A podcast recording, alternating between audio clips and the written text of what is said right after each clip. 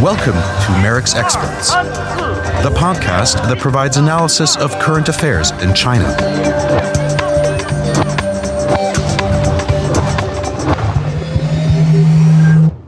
Hello, my name is Grzegorz Stec, and I'm an E U-China analyst at MERICS.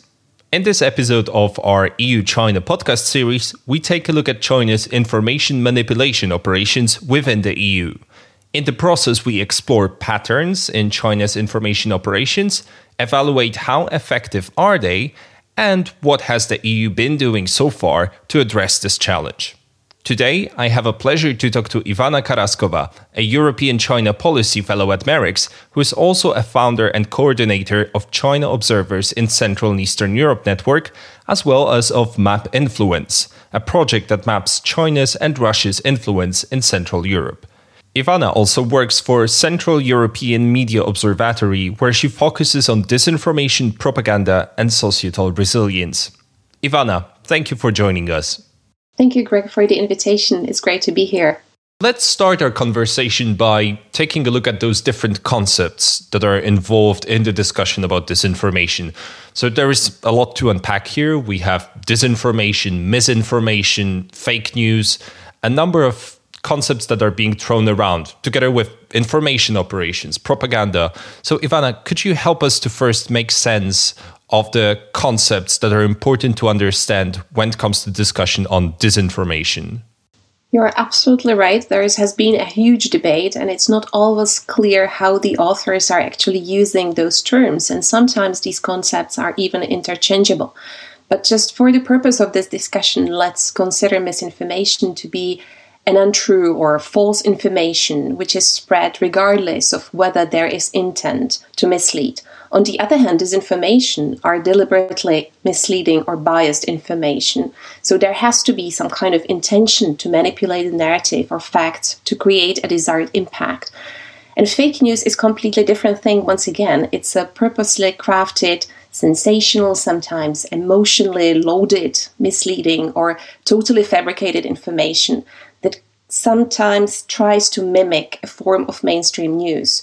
So there is definitely this intention to mislead, but disinformation is a broader category and fake news is just one of the techniques.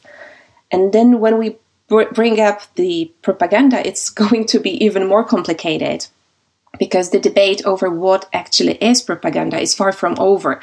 There is this conceptual haze with which public diplomacy and propaganda coexist beside each other, and they are treated once again as interchangeable concepts. Well, I like the definition of Professor Zaharna, who distinguishes between public diplomacy and propaganda using the circumstances under which the former and the latter is applied by the governments.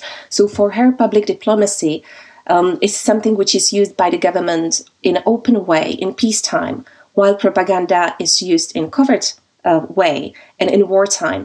So she defines propaganda as a um, um, tool which deliberately manipulates the communication through a variety of techniques so that some aspect is hidden from the audience and the audience feels compelled to accept the, this message. With coercion as the goal, information control and deception are key to effective propaganda. And to complicate it even more, if you allow me, Greg, there is the problem between the definition as we see it in the West and as China understands that. Unlike in the Western context, where the word propaganda carries negative connotations, Chinese Communist Party sees propaganda as a proactive tool in educating and shaping opinions, thus contributing to harmonious society. So the Chinese authors and the Chinese governments are talking very openly about propaganda, which Um, of course, is not very well taken by the Western audience. So it is important to have all these um, changes and all these, let's say, aspects or facets of the debate in mind. Thank you for taking us through this conceptual jungle. This is definitely one of the most challenging aspects of discussion on information operations of any kind, getting the conceptual framework sorted out. So for the purpose of this discussion, we'll focus on issues of propaganda and especially disinformation. And looking at China, China has not really been a big actor in the space of disinformation specifically until recently. Uh, according to Freedom House, however, the situation has been changing rapidly. So why has Beijing really turned to this disinformation kit? What is the core objective that Beijing is pursuing here? What I see China doing or applying in Europe has been mostly external propaganda with just a couple of elements of disinformation. So true, uh, the number of disinformation cases is rising, but still if I would need to quantify it, and this is a very, very rough estimate based on my research of uh, Chinese propaganda and disinformation in Central and Eastern European countries, I would still say that propaganda could be could constitute ninety percent, while disinformation is about ten percent. And there, I do see three different stages in how China applied its propaganda and disinformation in Europe. One stage before two thousand nineteen, then one or second stage in two thousand nineteen, and a third stage after two thousand twenty. So the core objective also had a tendency to change within those three different stages.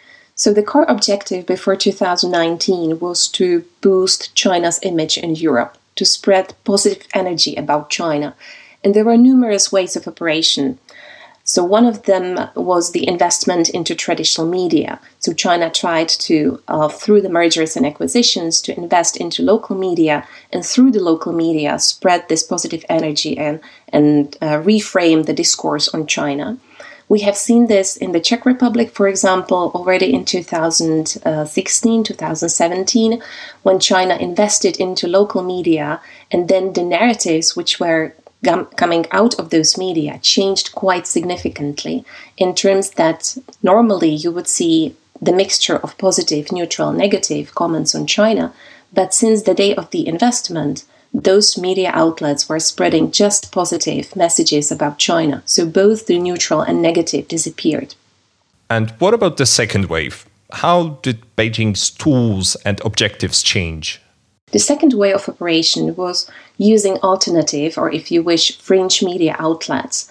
Usually these avenues are exactly the same avenues which other foreign influences are using. And here I'm thinking about Russia. Third way of what we have seen before two thousand nineteen, how China operated in the media space, the third way was placing the ambassadors' op-eds into media outlets. And last but not least, China also invested into creation of social media accounts, be it social media accounts for China media, such as Xinhua or China Radio International, or be it social media accounts for different Chinese embassies. So that was before two thousand nineteen. And since two thousand nineteen, basically since the start of the protests in Hong Kong, China switched into another objective. And that time it was really rewriting the discourse of those media outlets, but more, more and more also focusing on social media. So the ways of operation were a combination of all the avenues which were previously utilized, but with more resources, with greater coordination, and also what we have seen was more offensive approach. I would like to give you one concrete example, so not to talk too, too in an abstract way. Um, through the Choice Project, we have seen in two thousand nineteen a coordinated effort by the Chinese embassies in Central and Eastern Europe, but also in Western Balkans, to rewrite the narrative about Hong Kong protests. And interestingly, all those um, ambassadors' op-eds and chargé d'affaires op-eds, despite using different languages, they included identical sentences, which really suggests a coordinated effort. And those sentences in those articles were found in six different Central and Eastern E U member states, and also in articles and in media outlets in North Macedonia, Bosnia and Herzegovina, and Montenegro. So by far, we can't really say that this just happened as an accident. There seems to be a coordinated effort to inject specific narratives into various media outlets in various languages in the same time. In one case, the publication of an article was also facilitated by hiring a P R company uh, by the Chinese embassy in one of the countries in Central and Eastern Europe. So China started to effectively hide behind P R companies because it was aware of the fact that the local mainstream media, traditional me- media, may not be willing to actually publish a piece of propaganda.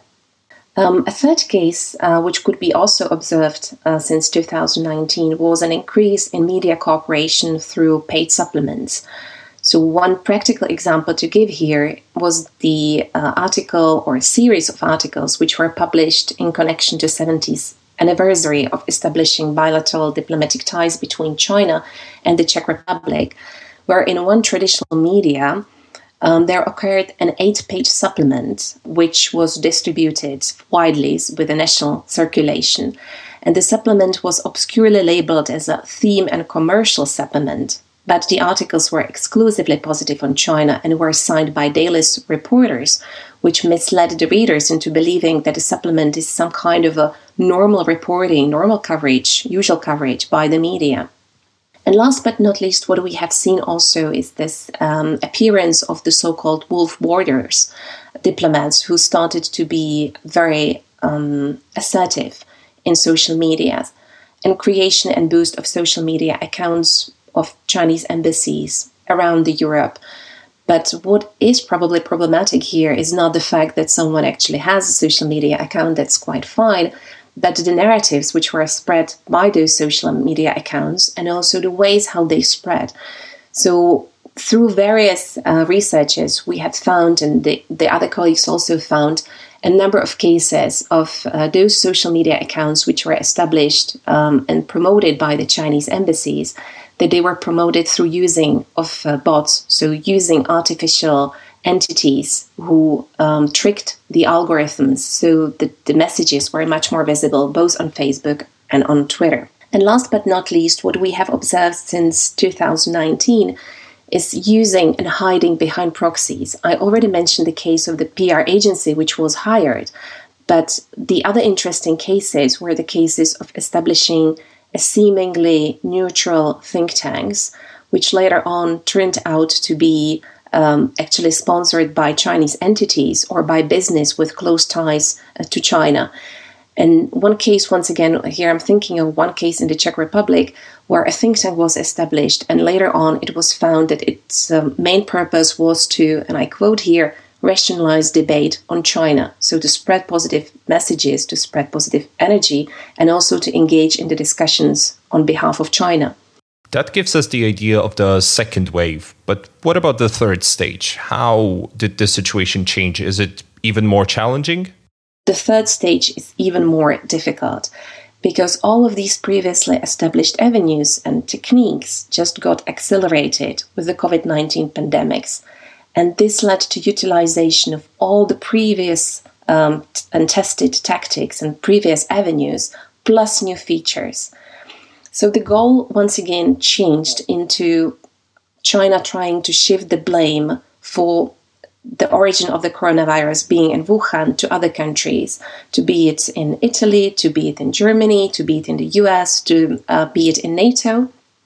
And this is a tactic which we haven't seen before China using, but we are quite familiar with when it comes to Russia. So the tactic is to create, let's say, alternative versions of truth, to put there so many narratives that the usual response to being um, exposed to so many possibilities is that you can't reach any conclusion, that you would have a feeling that the truth is somewhere, somewhat hidden, it's inaccessible. So maybe it originated in Wuhan, maybe it was Italy, maybe it was NATO. And this is something which we have really observed with Russia doing, to muddling, muddling the truth, creating alternative versions of truth. Thank you, Ivana, for this great overview of those three stages, those three waves of Chinese um, information operations in Europe. So you reference a number of Chinese actors here already, uh, Xinhua with media corporations, um, think tanks that are involved in spreading specific narratives, uh, Chinese diplomats that are taking to Twitter. And very often actually in the discussions on Chinese information operations, there is a focus on activity of representatives of Chinese Ministry of Foreign Affairs And Zhao Lijian, of course, comes to mind. But the landscape in China is, of course, much more complex than that, with many other institutions being involved in crafting and carrying out those information operations, including the People's Liberation Army. So could you give us an overview of who are the key actors on the Chinese side that are driving the campaigns that you just described? It is a very elaborate system, so I will just tackle a few things here, because China's propaganda machinery is part of a broader system of control administered by the Chinese Communist Party. It encompasses all facets of Chinese society, from education, from military, oversight over press, news agencies, cultural activities, online media. So it is a very elaborate and very um, complex system, which was created, first of all, in the nineteen forties to really um, manage the local debates, domestic consumption of news. But in the nineteen eighties, the Chinese leadership started to distinguish between this domestic or internal propaganda and external propaganda, realizing a growing need to educate the outside world about China and to engage in positive international image building. So while the previous Cold War era propaganda was mostly focused on ideology and promotion of China as revolutionary, current propaganda is much more subtle and it uses a variety of tools. But yet still, China's external propaganda is heavily influenced by this mentality of the Cold War, where, where China feels it's caught in perception of continuous struggle with enemies.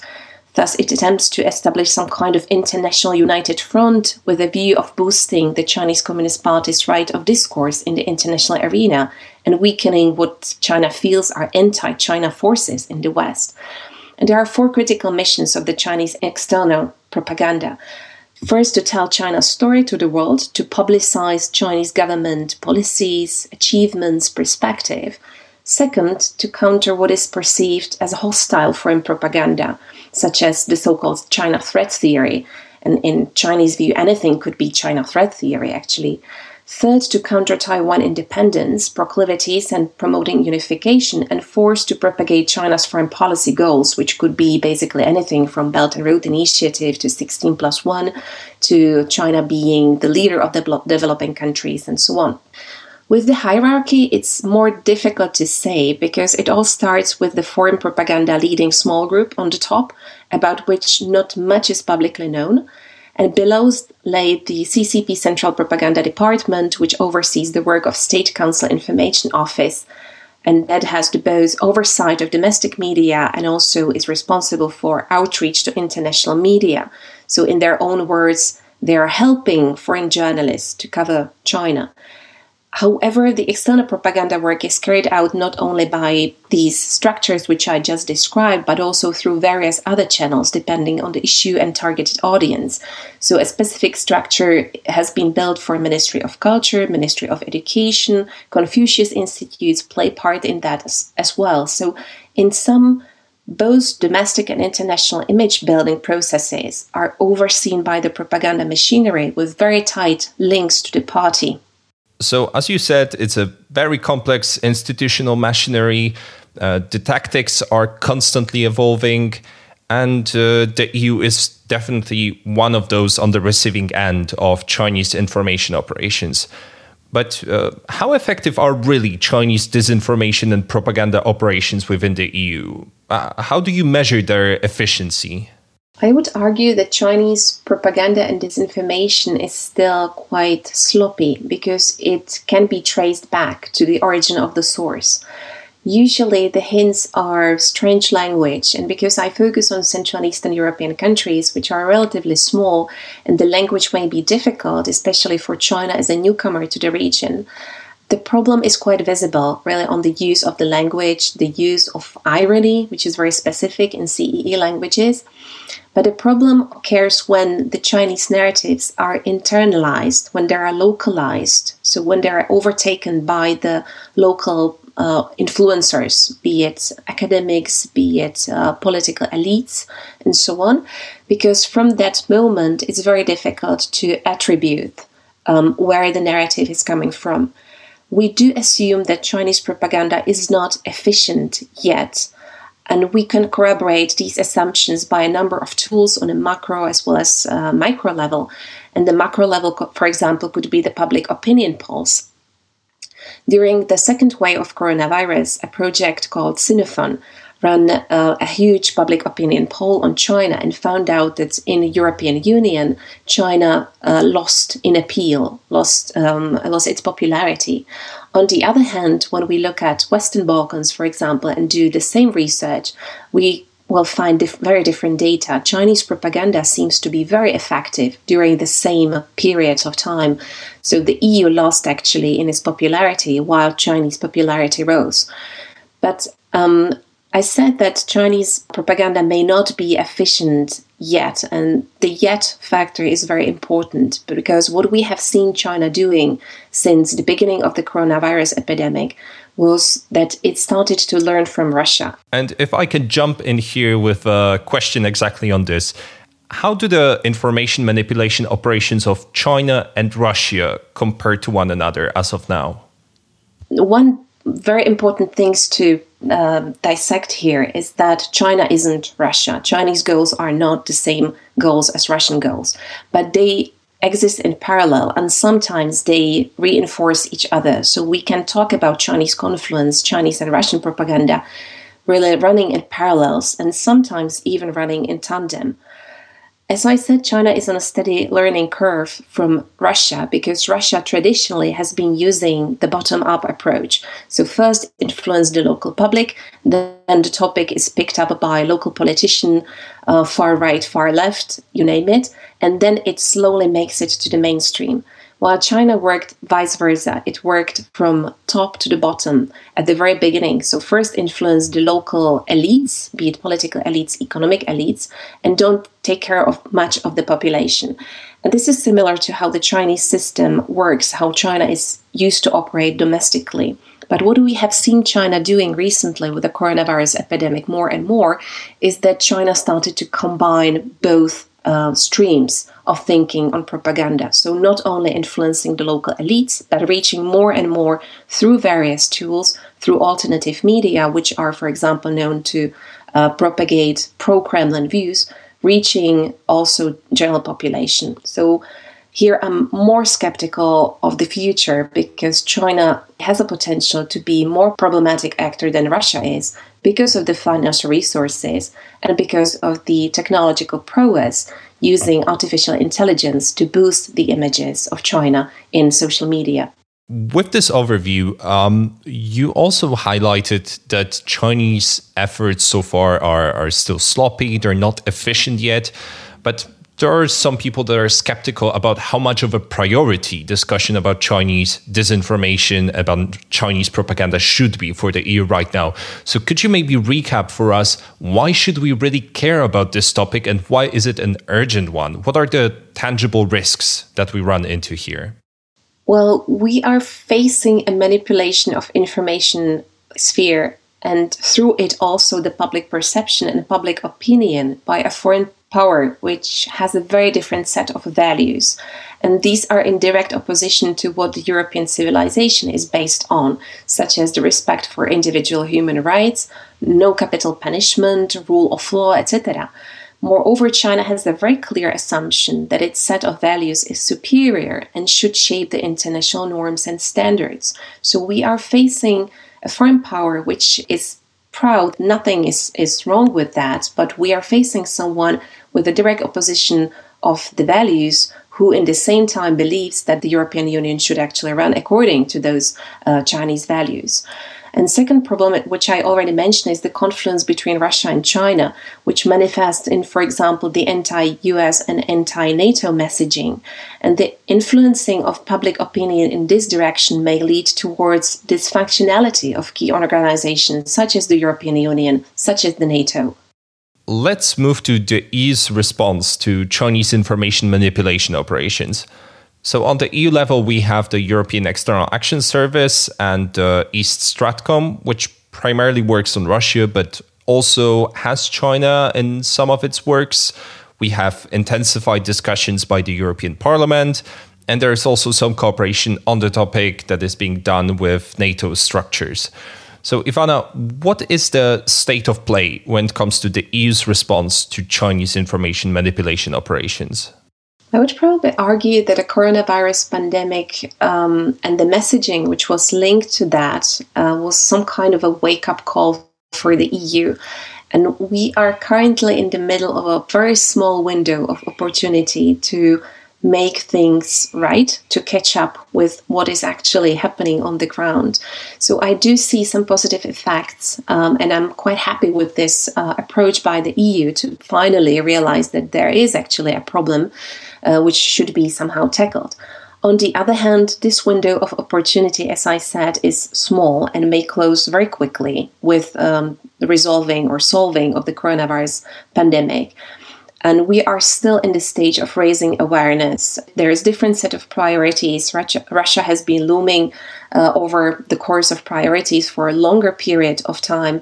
And last but not least, with China, most of the institutional players and national states are quite reluctant to acknowledge the real scope of the problem. You mentioned East Stratcom, um, but its capacities has been um, promoted, let's say, when it comes to China. But in the same time, it still struggles with a number of problems. The lack of mandate, the mandate is on Russia, not on China specifically. The lack of financial and personal capacities. If I'm not mistaken, there are two people uh, looking at China, maybe three currently. So definitely not um, matching the problem we are facing. And the third problem is the frequent meddling into the reports of Stratcom by other institutional players. You mentioned that there is also some reluctance on the side of the member states to, to look into this issue and really address it. But have we seen any member states that actually responded in a particularly constructive way to this topic, to this challenge? Well, Nordic countries have traditionally interesting approaches to counter information operations and strengthen societal resilience, so there may be some inspiration. But once again, most of their activities has been directed to counter Russia, not specifically China. And the second problem which I see here is that most of the countries opt for actor-agnostic approach. So Um, avoiding the word China whatsoever, saying that any foreign power which may have manipulative um, intentions should be countered, which is absolutely fine. But on the other hand, when we are dealing with China, which is a very specific actor, we need to call spade a spade. Otherwise, all the measures would be very abstract and very uh, inefficient, in my view. Referring to the window of opportunity that we have on this topic that you that you mentioned, it seems that in two thousand twenty-two, we might get some of the proposals on the issue on the table. We have some uh, discussions about the dedicated toolbox on foreign interference and information manipulation that was mentioned in the draft of the E U security and foreign policy document Strategic Compass. We have the upcoming European Security Forum, but we also will see outcomes of the work of the European Parliament's Special Committee on Foreign Interference, which also looks at disinformation. And this committee, also called INGE, uh, INGE, recently released a draft report on how can the E U tackle the issue of disinformation, and China features there prominently. So Ivana, what's your take on this effort and on the recommendations that we have seen so far? Can you maybe recap this for us? There is definitely definitely more interest, and as I said, we are still in the process of raising awareness to the issue. So what the INGE committee, um, the Committee on Foreign Interference and Manipulation, was looking at recently was various forms of manipulation and disinformation, propaganda and so on. It um, had a lot of meetings, uh, both public and also uh, quite closed-door events. So the report which is stemming from all those meetings. So perhaps this explains why the INGE, the recent INGE report is so overwhelming looking at various issues, because it summarizes all those um, meetings and all those discussions the, the um, committee previously held. Well, I wouldn't like to start on a negative note, but uh, I have looked at the report and it seems to be a very broad report, more like a catalogue of problematic issues. What is also confusing is the level of attention which is given to various issues. So um, the, the topics are mixing macro and um, micromanagement on some issues. The report talks very generally about, let's say, cybersecurity. On other issues, um, some uh, it is unimportantly specific, like mentioning Fudan University campus in Budapest. So it gives an impression that it, the report wants to pinpoint on every single problem the E U has with both Russia and China and its influence, which on one hand is a positive way, of course, to raise awareness and shift attention also from Russia towards China. And, but on the other hand, I'm a little bit skeptical on what kind of measures could be actually drafted based on the report, which is so overwhelmingly looking at different directions in the same time. But it's fair to say that the report is going on plenum on December this year, so maybe there may be ch- changes in the report in the end, and the final version may look very differently than what I have seen. Thank you. And can you maybe give us a broader overview of what can we as- expect from the European side uh, in two thousand twenty-two when it comes to the topic of disinformation? It does seem that there will be some opportunities throughout the next year to take a look at more of those defensive measures when it comes to French presidency, Strategic Compass, the report that we just discussed. Does it seem like the E U is really going to move forward on the issue? Well, it seems that uh, E U is moving towards um, calling spade a spade, calling the disinformation disinformation, and also, um, let's say, cautiously also pinpointing at various uh, perpetrators of those attacks, cyber attacks, and um, information manipulation efforts. But it's too soon to tell because most of those um, toolboxes has not been published yet. They have not been even debated with um, experts. Um, some kind of background checks were not done yet, so it's dif- difficult to say what there will be. What I do expect is that most likely the E U will not move too dramatically in this area of um, pinpointing directly at China. It is more comfortable with um, looking at Russia and calling Russian disinformation tactics what, what they are, but it's less willing to do so when it comes to China.